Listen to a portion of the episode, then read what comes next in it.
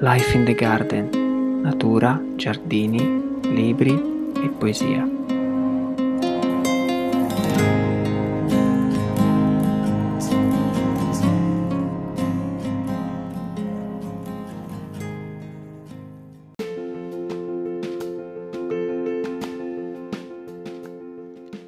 La creatività non è altro che un'intelligenza che si diverte. Albert Einstein. Ok, eccoci qua, bentornati a Life in the Garden.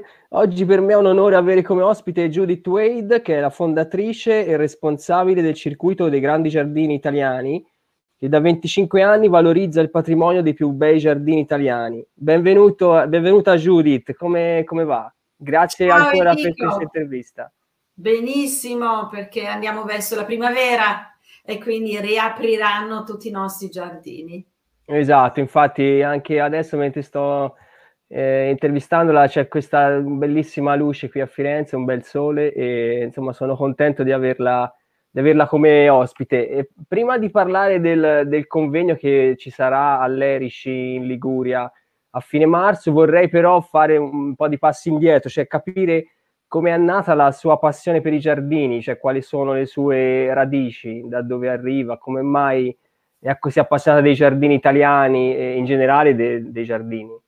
Allora, essendo inglese, io credo che nel DNA degli inglesi ci sia un amore per i giardini, quindi non faccio eccezione. Sono britannica e sono cresciuta in un bellissimo giardino in Scozia. Ah. Uh, miei nonni avevano vissuto molto in India e avevano riportato in Scozia, quando sono andati in pensione, moltissimi, moltissime piante esotiche e avevano tre serre di, da- di acclimatizzazione eh, e mia nonna era proprio mm, una che metteva le mani in pasta, cioè Sì. eh, amava anche sperimentare sulle piante, eh, non sempre con risultati eccelsi. E quindi lì, diciamo, essendo una famiglia normale britannica eh, e abbastanza numerosa, loro tendevano a mandarci fuori a giocare in giardino. Quindi passavamo molto tempo anche a fare il prato, a sbottonare i fiori e poi si apriva al pubblico ogni tanto questo giardino, quindi si accompagnava i visitatori. Che bellezza! Ma in, che, in quale parte della Scozia? È vicino a Edimburgo, eh, Ok. Falkirk, e quindi eh, questo è dove non, non- poi ovviamente dove io mh, potevo vivere in questo bellissimo giardino pieno di rododendri, cioè di, di piante acclimatate dall'Himalaya in sostanza, quindi molte acidofile e, e poi c'erano queste piante Sì. molto strane dentro queste serre che curava mia nonna che venivano dall'India con le loro storie anche, no? Quindi Eh, era certo. molto colorito eh, la- la- la- il suo modo di essere botanica.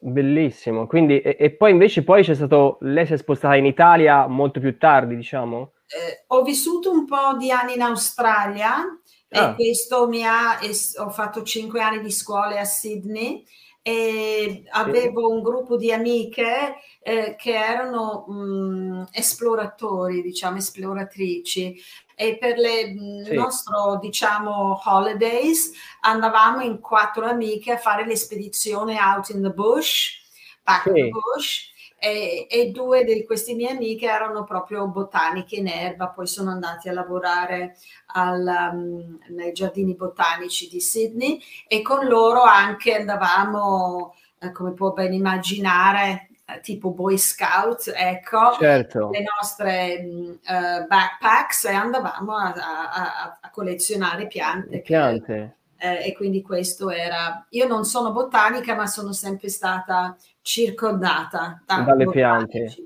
Fra l'altro ha citato due territori splendidi perché la Scozia bellissima, l'Australia ho avuto modo di, di visitarla e è enorme ovviamente, però è anche aperta tutta quella zona della costa ehm, orientale, occidentale è bellissima, insomma ci sono de- veramente una natura incontaminata splendida. Quindi... Sì, e poi c'è questa idea degli spazi. Sì. Eh, e quindi essendo britannica di una piccola isola, andare in Australia e scoprire eh, che l'Inghilterra è un puntino sulla mappa, sì, cioè, ridimensionare un po' queste idee imperialiste dei britannici mi è servito molto e poi anche dal punto di vista naturalistico, questi paesaggi infiniti, andare a vedere la costa del Western Australia che praticamente non finisce più. Esatto, Questa idea esatto. che la natura è più forte dell'uomo, è più antico e forse ci sopravvivrà. Cioè questo sentivo da giovane molto. Sono arrivata in Italia a Firenze nel 62. Sì. Uh, come milioni di inglesine per studiare storia dell'arte, per fare Sì. corsi di, di disegno dalla maestra Simi, uh, ho frequentato l'Accademia uh, di Belle Arti non come scritta, ma uh, perché era molto partecipativa all- all'epoca quando avevi 18 anni, un'amica che la frequentava, ti infilavi come, volevi, come potevi. Certo. Quindi la mia idea era quello di, mh, avevo avuto amore per la storia dell'arte, la meraviglia di Firenze, avevo 17 anni, quindi si può ben immaginare Eh, sì. i colori. Eh, e quindi belle arti e il mio impatto uh, con l'Italia. Quindi questo è perché sono arrivata in Italia e ovviamente il mio bagaglio culturale era quello che ogni momento libero andavo a visitare i giardini.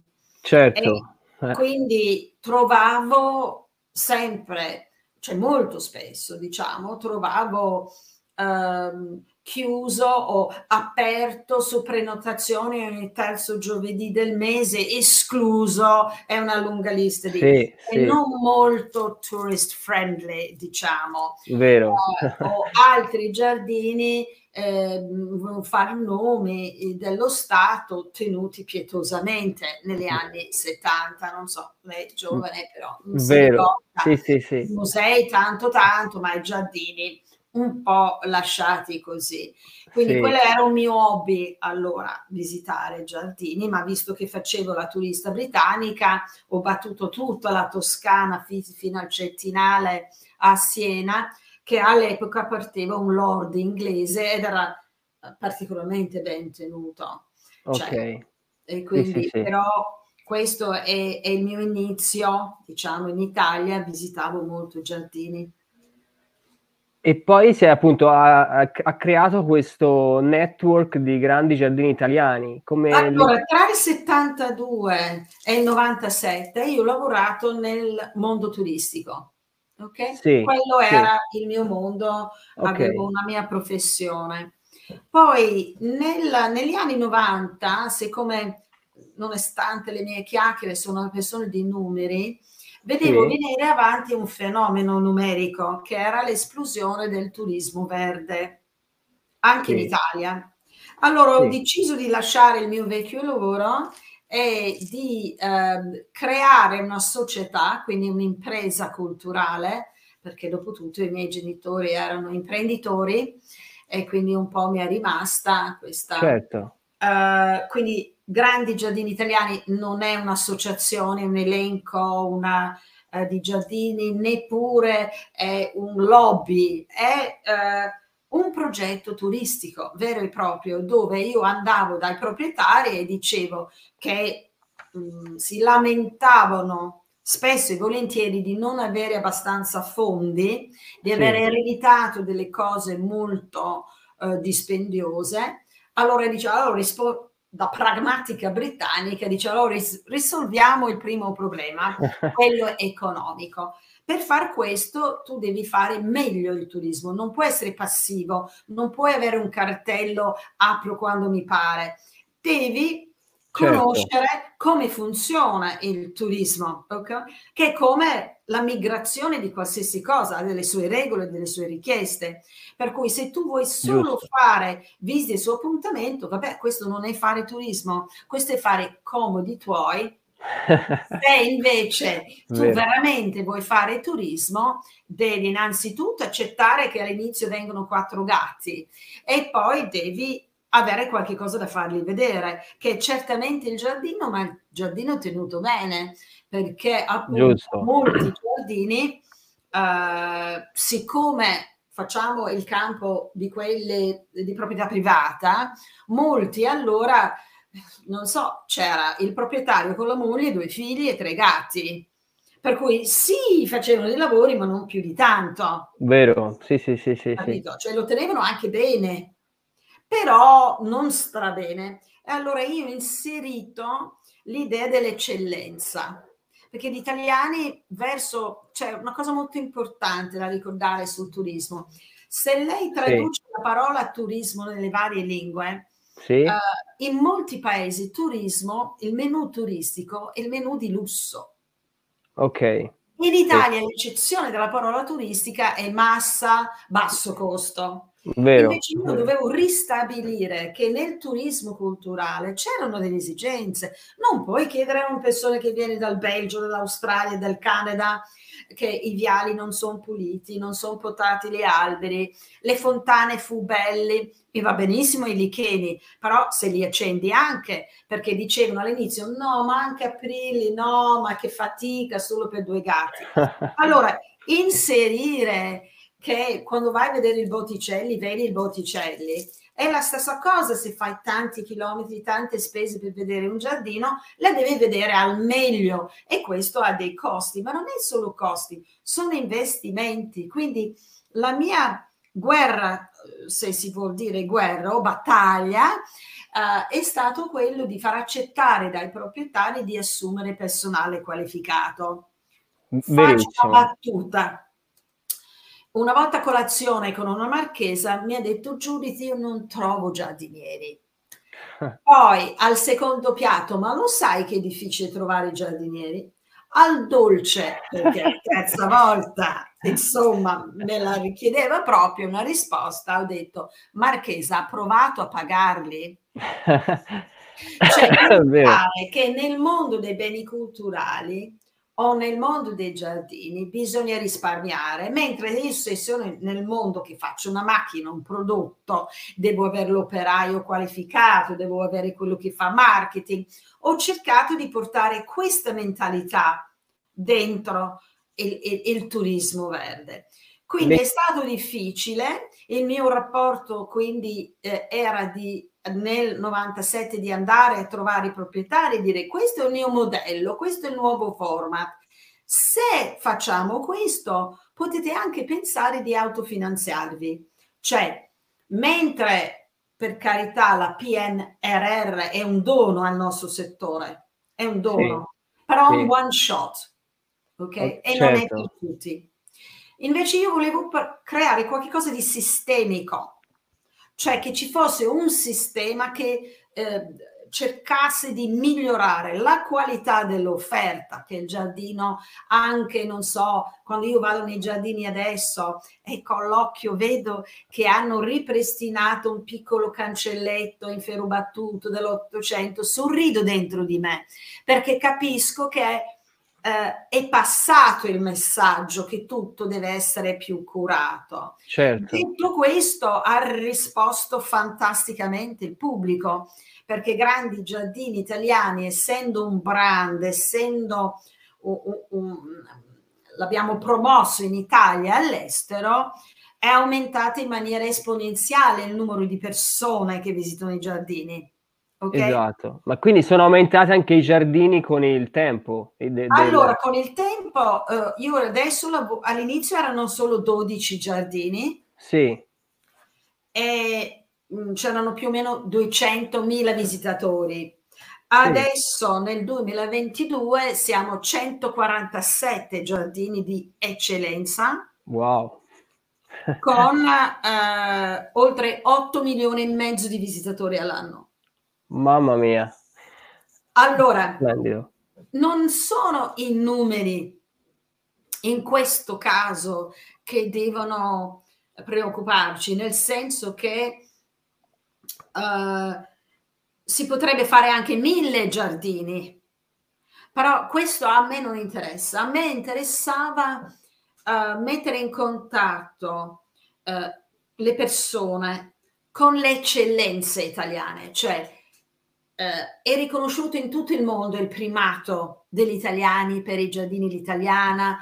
Allora sì. io devo riconfermare quello con la mia iniziativa. Quindi a livello internazionale eh, abbastanza cominciano a conoscerci ehm, e questo facilita la conoscenza del giardino singolo perché eh, Giardino Barberigo Ardemano, Ardemani Pizzoni, detta Val San Zibio, sì. per uno dalla Cina anche solo scoprirlo è difficile. Eh sì, sì, certo. Quindi avere un, un portale, ovvero una piattaforma dove tu con un clic scopri tutti questi giardini, sai un po' di questi giardini, no? Eh, certo. Attraverso una scheda appropriata in lingua e poi per prenotare la tua visita solo nell'arco di due o tre minuti. Quindi questo è stato, però lei deve pensare che io ho cominciato Grandi Giardini prima che ci fosse internet. Prima Giusto, che... è vero. Ora sembra tutto normale, ma... Adesso è tutto normale, ma prima far passare l'idea e poi cercare di far passare l'idea che l'unione fa la forza, cioè di creare un network sì. che potesse condividere il know-how. Cioè, la certo. piramide del Bosso ha colpito i primi giardini in un posto, il tantam in 24 ore gli altri giardini. Aprire una Chiaro. discussione. Chi ha trovato un buon rimedio? Allora, l'Università di Padova, eh, l'Università di Firenze, cioè, cercare sì, sì, di sì, condividere le informazioni.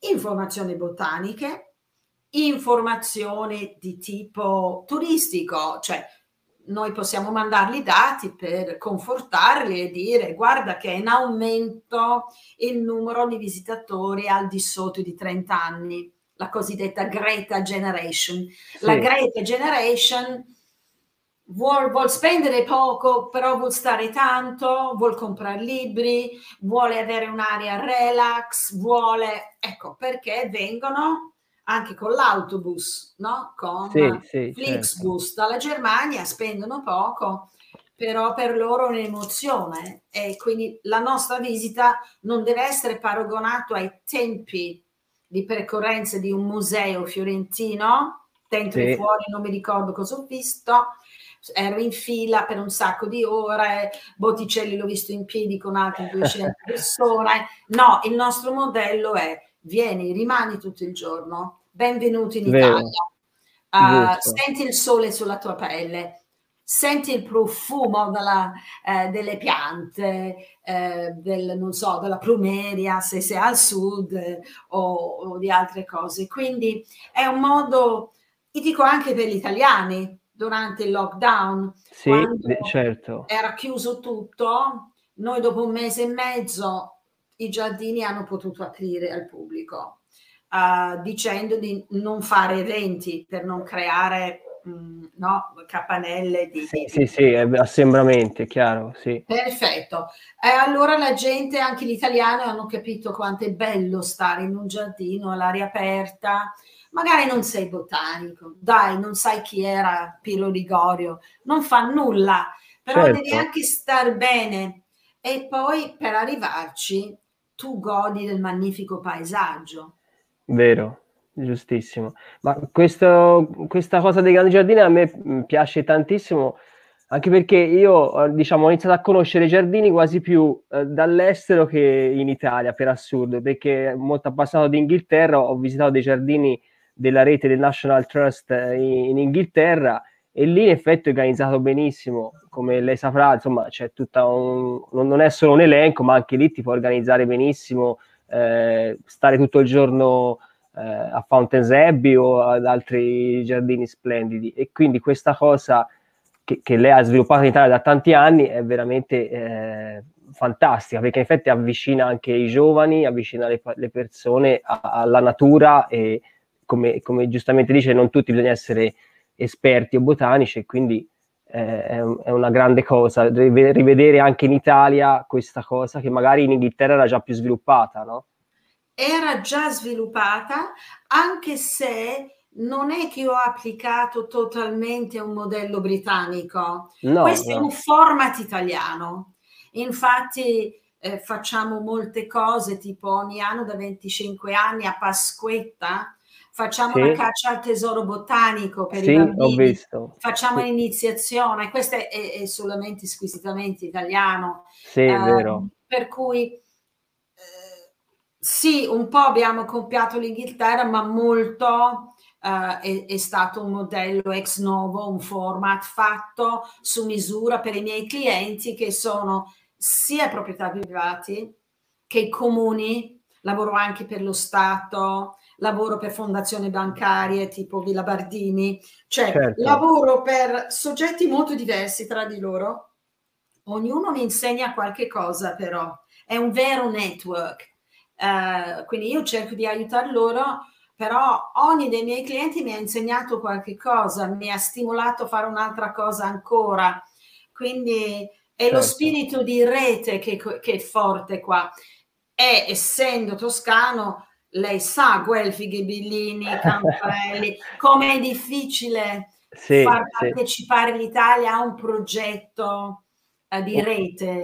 Sì, mi hanno sempre detto facciamo la rete di Giardini Veneti, facciamo la rete di Giardini Toscani. Quello lo farà qualcun altro. Io sono interessato alla rete nazionale, nazionale eh, perché dobbiamo combattere, brutta parola, visti i tempi che facciamo, diciamo, esatto. dobbiamo competere. Eh, mi scusi l'uso della parola improprio, no. dobbiamo competere con mercati come la Francia, l'Inghilterra, eh, l'Australia, la Nuova Zelanda, che si presentano tutti insieme per promuoversi sul mercato del turismo.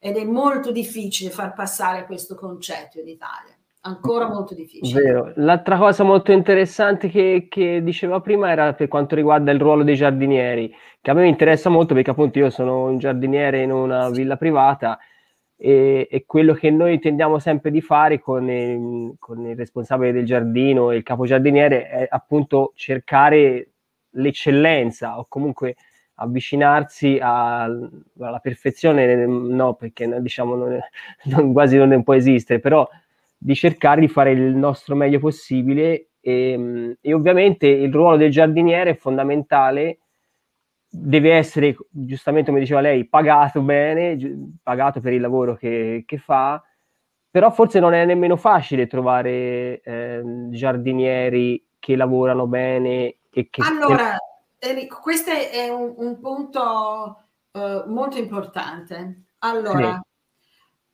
Perché un giovane con una famiglia dovrebbe diventare giardiniere se non vogliono manco pagarlo 1000 euro, non lo vogliono assicurare e tutto il resto. Per cui è una cosa esatto. che si mangia la coda, cioè o si rendono conto che la figura del giardiniere è fondamentale per l'apertura al pubblico dei giardini, non se ne può fare a meno, e allora devono accettare che il primo stipendio che devono pagare è quello. Allora, man mano che i miei giardini cominciano, dico miei per questione di affetto, perché sì, sì, sì. Mio, eh, e quindi i giardini con i quali lavoro, man mano che eh, guadagnano, sono perfettamente in grado di avere un giardiniere o come Parco Sigurtà averne 40 o come l'Isola Beromeo di averne 40. Perfettamente riescono, però pagano gli anni dagli anni 30, 1930 fino ai giorni nostri in cui si è sempre ridotto le spese. Non è che poi saltano fuori come funghi i giardinieri, cioè bisogna che si passa altri dieci anni perché un giovane dica io voglio fare il giardiniere come mestiere, come professione. Quello è un discorso economico. L'altro discorso è fatto dalle ditte di manutenzione sì. Allora, diciamo che c'è un modello statale per sì. eh, la manutenzione dei giardini, dove data oggi, ma tutto può cambiare e la mia non è una critica, è un'analisi del settore, ok? Sì, sì, sì. Nello Stato hanno optato per dare in concessione la maggior parte dei lavori nei giardini di Stato. È un modello, è un modello. Però la ditta, che li conosco la maggior parte, per stare dentro la cifra che li mette lo Stato, deve pagare poco il giardiniere e quindi deve prendere un manovale, esatto. non un giardiniere. Ok? Sì. Quindi quando io vedo le ditte e li vedo all'opera in questi grandi giardini, ovviamente sono attratte di andare a vedere il loro lavoro, conoscerli, oppure sono anche loro, c'è la signora dei grandi giardini e vengono, mi offrono un panino, un caffè, parliamo sì, sì, sì, però li vedo che non sono preparati e non, di nuovo non sono pagati. Quindi io con le grandi ditte ho cercato sempre di fare questo discorso. Dovete battagliare perché la cifra della concessione non sia troppo basso, perché poi a pagarlo sono in fondo i giardinieri. Quindi questo è un discorso un po' più largo. Esatto. Poi ancora io ho cercato due volte di fare una scuola europea per giardinieri, perché per capo giardinieri, perché tutto comincia dalla testa. Se un giovane guarda di fronte a sé che potrà fare una carriera o che può prendere a modello, no? Sì. Un giardiniere avrà delle aspirazioni di migliorare sempre, di avere oltre alle soddisfazioni sacrosante economiche, anche quelle professionali, anche per la schiena dritta, dire io sono un capo giardiniere. Allora, lei mi sa menzionare 10 capo giardinieri in Italia? no, forse, forse due o tre. È sparito la qualifica, è sparito. Quindi noi dobbiamo reinserire il capo giardiniere perché? Perché lui è quello che potrà estradare i giovani, che potrà dire vabbè, questo lavoro non è un lavoro come un altro, se lo vuoi fare devi fare bene, io ti insegno come fare questo e quest'altro e quello sa che nella sua carriera può andare avanti non solo dal punto di vista economico, ma anche dal punto di vista di soddisfazione professionale. Abbiamo decapitato, un, un, è come dire, eh, come nella mia professione, no? Tu sarai sempre piccolo imprenditore. No, io vedo che potrei, se avesse fortuna e sapesse fare, diventare anche una grande imprenditrice. Questo è molto importante anche per i giardinieri, quindi devono reinserire la qualifica del capo giardiniere che può dare anche eh, al giovane non gli insegnamenti da manovale, ma anche a aiutarlo a conoscere meglio la botanica, esatto, la chimica, sì, la sì, gestione sì. anche turistica di un giardino, perché ci deve essere anche lì il giardiniere, perché una volta sono andata con dei giornali- giornalisti, un piccolo aneddoto, e questa giornalista è rimasta rapita. Uh, era Villa Carlotta, uh, l'avevo portato alla fine maggio, quindi tutto un fiorire di acidofile. Uh, sembrava una collina in fiamme da, dai colori spettacolari e le è scappata proprio, ma questo è il paradiso. Era un giardiniere chinato a fare la ghiaia, ha alzata la testa e ha detto se si deve lavorare così tanto in paradiso non ci voglio mica andare. certo. Quindi ci vuole, questa è una battuta carina, ma spesso sì. il giardiniere vede di mallocchio il turista, perché se ci sono troppi rovinano il giardino, uh, li vedono come un'orda e quindi con la fondazione Minoprio di sì. Como, abbiamo creato la figura dell'ambasciatore verde, ah, cioè okay. di un giardiniere che fa un piccolo corso per interagire con il pubblico. Ah. Non deve fare da guida, ma se tu sei in un grande giardino italiano e io non voglio la visita guidata che mi sento un po' no, sì. parte della massa, però mi fermo sotto un magnifico platano sì. e magari gli dico oh che bella quercia e un giardiniere mi dice scusi signora ma un platano e questo platano è stato piantato qui dal duca sì, sì, uh, 100 anni fa non deve fare da guida Però perché non può interagire? Perché non può avere la soddisfazione del pubblico che dica ma che meraviglia, no? Tenere una nuova modello quindi di giardiniere che interagisce anche con la stampa. La prima volta che io facevo delle interviste per le conferenze stampa, chiamavo qualche amico giardiniere e uh, diciamo eh, presentavo al giornalista, un po' guardavano sempre per terra, vabbè, questo è...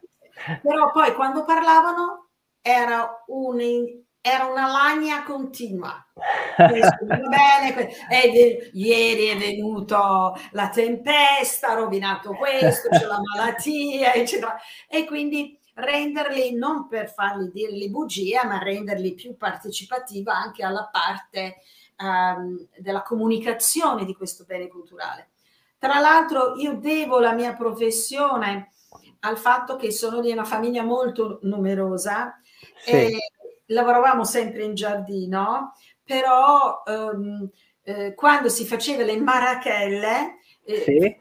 ti mandavano alla casa dei giardinieri. ok. Per immaginare che ci finivo spesso. Okay. E dietro la porta, quando lo chiudevi, c'era questa locandina meravigliosa eh, di Villa d'Este a Tivoli. Ah. E quindi dalla Scozia a Tivoli questo è il mio percorso. Bellissimo. Quindi Però... i giardinieri sono fondamentali, ma devono anche crescere, devono essere più a 360 gradi. Sono d'accordo, infatti sono molto contento che abbiamo parlato anche di questo perché secondo me appunto la formazione del giardiniere è fondamentale e coinvolgere anche il giardiniere con il pubblico è altrettanto fondamentale. Io lo vedo anche nel mio piccolo quando vengono delle persone a visitare il giardino. Io sono felicissimo, prima cosa perché posso far vedere il lavoro che abbiamo fatto insieme ai colleghi, cosa stiamo facendo. Si parla anche dei problemi, cioè ovviamente problemi che ci possono essere di tipo fitosanitario, del terreno, eccetera però quindi si, si parla di tutto, cioè dalla, dal fiore a perché abbiamo scelto delle piante, quindi è molto interessante ecco, sia il rapporto dei giardinieri con il pubblico e con il le persone. Il giardiniere che... è fondamentale, Enrico, anche per un altro fatto. Se noi vogliamo che l'Italia, che Goethe chiamava il giardino di Europa, sì. sia tutto un giardino, anche i giardini pubblici, anche la cura dei sì spazi pubblici sia curato come un giardino, abbiamo bisogno dei giardinieri che ci diano consigli. Giusto. Cioè, quello, il pubblico che viene nel giardino, se va dal garden center, più che vendergli la pianta che viene dall'Olanda, non faranno. Giusto. Quando vengono in un grande giardino italiano, è ovvio di fronte alle meraviglie di un giardino del 600, il mio più piccolo terreno è, è quasi una schifezza. Però io posso imparare da come tu tieni il giardino, dalla scelta delle piante, dalla, delle, delle, scelte dei prodotti non impatta, impattanti con il, il um, diciamo con l'ambiente, dovete essere ambasciatori di un nuovo messaggio, cioè io ho capito andando in un giardino che aveva un prato verde smeraldo quasi inaccettabile, c'era vicino a me un giardiniere che mi ha detto signora noi non mettiamo additivi. Io ho detto cosa sono gli additivi? Però lui voleva parlare nel mio linguaggio perché se no finiscono nelle falde acquifere quindi certo. io sono responsabile, io ho un comportamento responsabile. Questo serve tantissimo ai giardinieri perché il proprietario gli costa molto meno usare certi prodotti. Eh? Siamo bene. capiti puntini puntini e danno dei risultati molto più uh, stabili che non delle cose bio o delle cose e deve essere il giardiniere che dice io non li uso. Esatto esatto. Io non li uso dottore. Esatto. io sì va bene avremo una fioritura un po' più sbiadita? Avremo stato meno smeraldo? E poi il grande apporto straordinario che hanno dato i giardinieri del sud Italia eh, per il risparmio acquifero, cioè per, eh, in molti dei giardini al sud eh, sono stati giardinieri che sono andati dai proprietari e hanno detto tu devi raccogliere l'acqua piovana dal tetti del castello. Una spesa, Enrico, un, che io chiamo però investimento, perché una volta fatta Vero. hanno fatto delle, delle grandi raccolte per l'acqua piovana e hanno cominciato a avere piante eh, meno fragili. Eh, è un progetto pluriennale, non è pronto sì, effetto. Sì, sì, Quindi se il giardiniere viene a contatto con i media, con un giornalista, ha il dovere di far passare, secondo me, come protagonista del mondo del giardino questi messaggi, anche se il proprietario qualche volta non è sempre alla page, accompagnarlo a capire che quella è l'unica strada percorribile, non ce ne sono altri e quindi dobbiamo essere insieme a, a, a condurre un miglior comportamento verso la natura anche in un grande giardino italiano. Vero, sono, sono completamente d'accordo. E adesso io pa- passerei a parlare de- del convegno che ci sarà appunto all'Erici il 25-26 marzo, organizzato da, da voi eh, che si intitola Il paradiso degli inglesi nella Riviera Ligure, storie, paesaggi e persone, che avverrà a Villa Marigola all'Erici. Se vuole dirmi qualcosa, raccontarmi come... Allora, io volevo festeggiare i 25 anni di Grandi Giardini Italiani, che dopo tutto ecco. mezzo secolo, ed è eh, io credo abbastanza sorprendente, essendo un outsider, che sia ancora in piedi autonomo dopo 25 anni. E allora, dato le mie origini inglesi, dato il fatto che i miei nonni erano stati in India, eh, e io sono residente a Lerici, quindi sono anglo-lericina uh, e volevo regalare qualche cosa ai miei concittadini, visto che non sono, insomma, questo è il mio mestiere.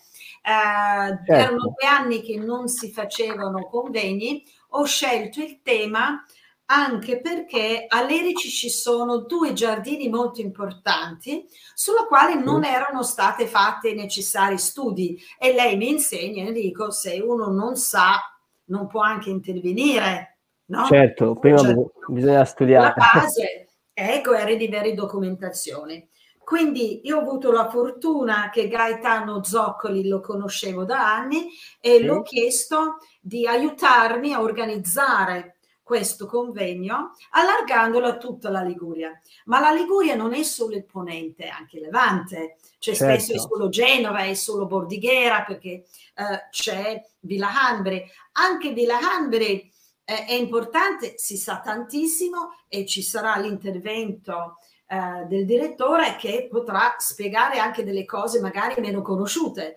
Verrà la famiglia uh, Ricci che ha fatto una cosa straordinaria. C'era un altro giardino creato eh, da un fratello Andre ad Alassio che stava sì. andando all'asta e sarebbe stato distrutto per fare delle speculazioni edilizia. L'hanno comprata l'asta senza sapere nemmeno cosa farci. E poi insieme Antonio Ricci e Silvia eh, hanno poi deciso di eh, di ripristinare, di andare a riscoprire con l'architetto Paolo Perone questo sì. magnifico giardino che era stato creato da, uh, da Handri. Poi ci sono tutti gli altri giardini Liguria e poi si arriva a Villa Marigola, che era di una famiglia inglese, perché la storia della Liguria e degli inglesi, il loro, diciamo, amore eh, la, è stato soprattutto tardo 800, inizio 900, quando noi avevamo ancora un impero. Allora l'impero sì. era spesso l'India e quando rientravano dall'India, dopo due stagioni in Inghilterra dove pioveva sempre, scappavano sulla riviera. Ovviamente stiamo parlando di persone con certi mezzi. Quindi troviamo una comunità dell'Assio di inglesi talmente grande che avevano una loro chiesa, avevano un loro bookshop, un lawn tennis club, cioè era una vera comunità di inglesi che hanno portato il loro amore eh, per la botanica, c'è anche questo fa- favoloso Bicknell eh, sì, esatto. botanico e mh, mm, noi abbiamo l'onore di avere il suo nipote eh, che ha presentato un testo fantastico sulla sua vita e, e i suoi lavori. Poi, tornando all'Erici, eh, c'è Villa Marigola che adesso è di Credit Agricole, ma all'inizio fu di un banchiere inglese, Percy. Sì. E poi alle sue spalle una villa che era della famiglia Cochrane, un'altra sì. famiglia inglese. E la terza famiglia inglese, la famiglia Cutting, sì. che era la villa Lubbock, e come sa Sybil um, Cutting, uh, sì. che è meglio conosciuto per la sua fi- figlia che era um, Iris Origo, sì, sì, una sì. scrittrice inglese, aveva come eh, progettista lei tanto cara Cecil Pinsent, che le aveva creato un giardino a, a, a Fiesole. Sì, sì, sì. A Lerici ha fatto il disegno per un giardino su un promontorio uh, vicino a Fiascherino e porterà ah. i disegni inediti di questo giardino. Quindi questo convegno, uh, devo dire, segnala, si spera, la fine della pandemia, anche se il Covid non sparisce, e, e la ripresa delle attività scientifiche, di convegni, segnala i certo. 25 anni di Grandi Giardini e io spero di regalare ai miei concittadini una conoscenza dei giardini del loro territorio di cui andare fiero e di cui uh, averne cura. Guardi, io sono molto contenta perché spero proprio di riuscire ad esserci, ho già prenotato l'albergo, quindi eh, oh. sarò all'Erici. E Ma anche una bella scusa per fare una scappata. Esatto, esatto. Eh?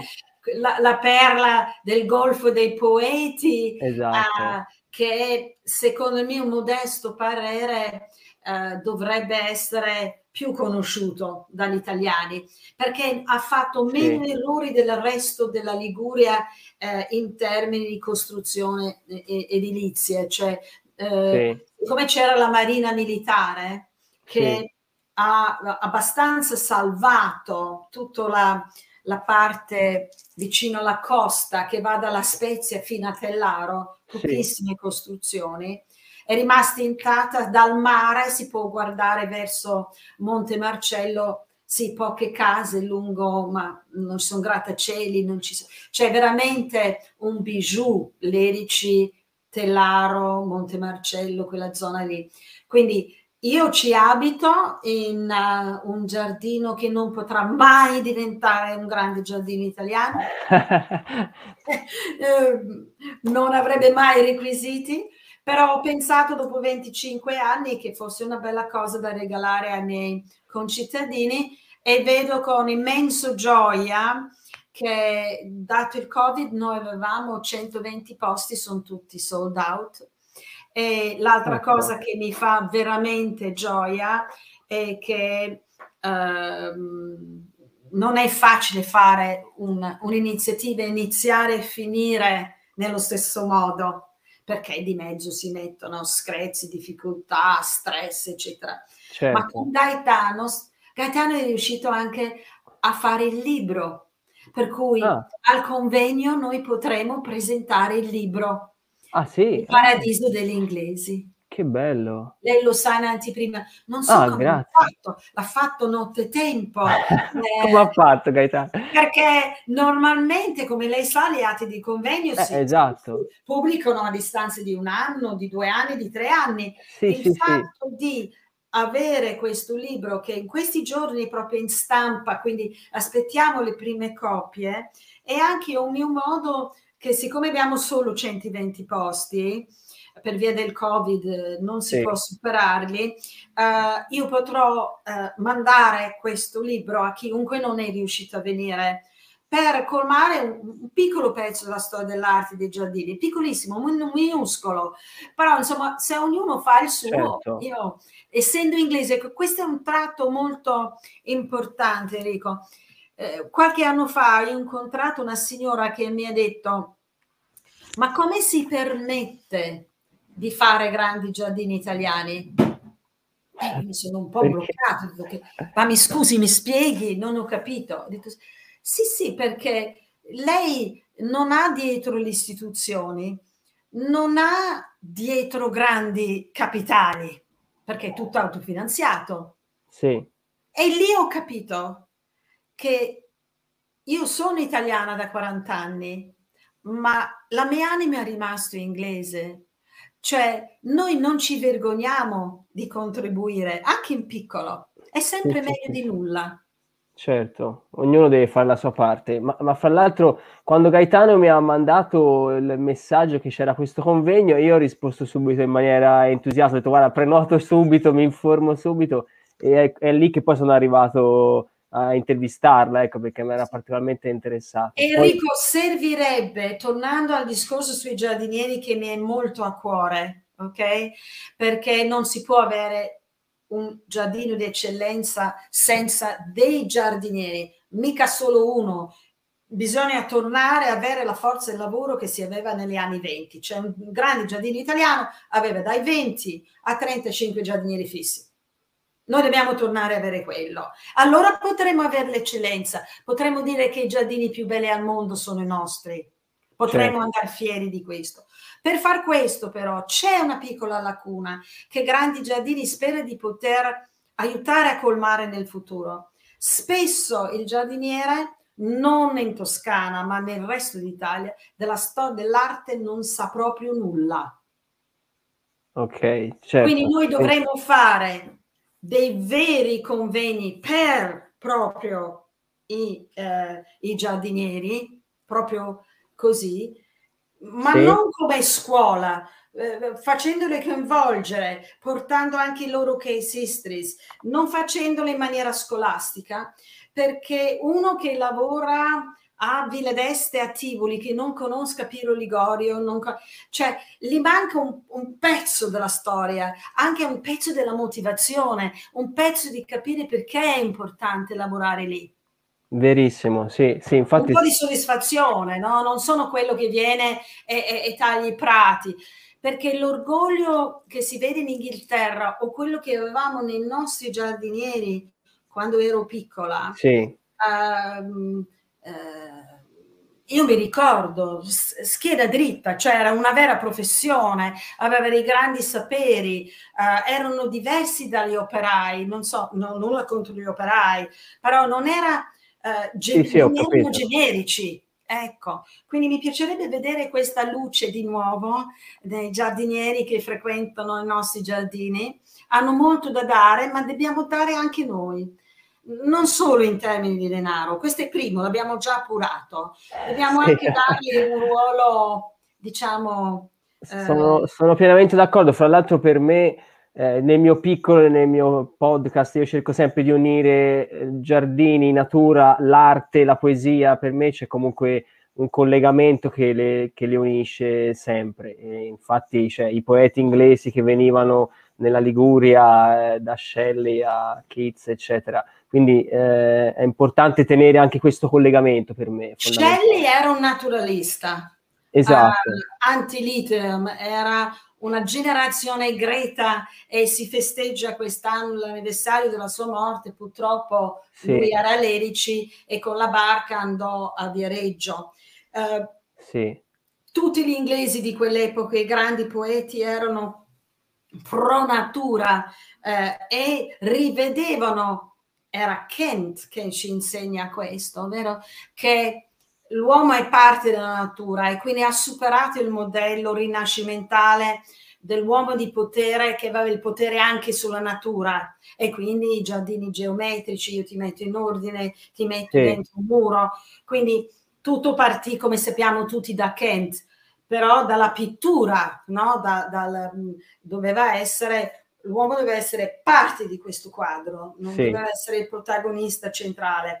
Quindi la poesia ehm, per me è molto difficile segnalare tre libri o tre poesie.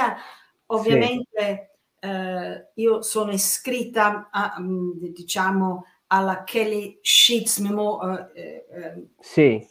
Keats Shelley Memorial a, a Roma. Sì, Ho una sì. predilizione per i romantici, per le poesie. Anch'io. Eh, e credo che eh, non c'è luogo migliore per raccontare le poesie uh, ad alta voce che un giardino. Vero, sì, sì, sì, sì, quindi... Perché sei rilassato, sei all'aria aperta, uh, lo trovo un luogo prediletto per uh, diciamo, il reading, uh, esatto. il racconto delle poesie. Comunque ti ringrazio molto e ti aspetto a Villa Marigola sì. allora. Esatto, io la ringrazio tantissimo per questa eh, intervista, questa chiacchierata, veramente sono molto molto contento e non vedo l'ora di essere lì all'Erici e porterò anche qualche libro di Shelley, così almeno leggo bellissimo, qualche... bellissimo. leggo qualche poesia. E come lei sa all'Erici c'è una cosa fantastica che si chiama l'Erici Pea, è il più antico premio di poesia in Italia a 90 ah. anni. E quest'anno festeggiano alla grande Shelley, per cui non l'ho fatto io perché la devono fare gli esperti. Sì. E le presenterò uh, la signora che lo organizza uh, perché fanno un lavoro straordinario. Si chiama, il premio si chiama L'Ericipea. Ok, perfetto. Grazie mille anche per questa notizia, allora, davvero. La A ringrazio presto. tantissimo, grazie ancora. Grazie. Grazie. Buongiorno Enrico.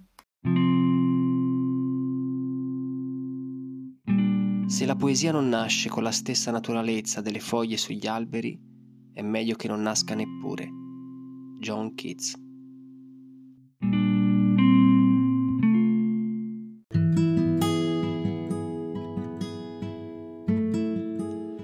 ringraziare ancora Judith Wade per questa interessante chiacchierata, ringrazio anche Martina Casarini che mi ha aiutato molto ad organizzarla e vi ricordo che se vi piace Life in the Garden potete andare sulla home page di Life in the Garden su Spotify e dare 5 stelle come valutazione. Grazie ancora e a presto, ciao!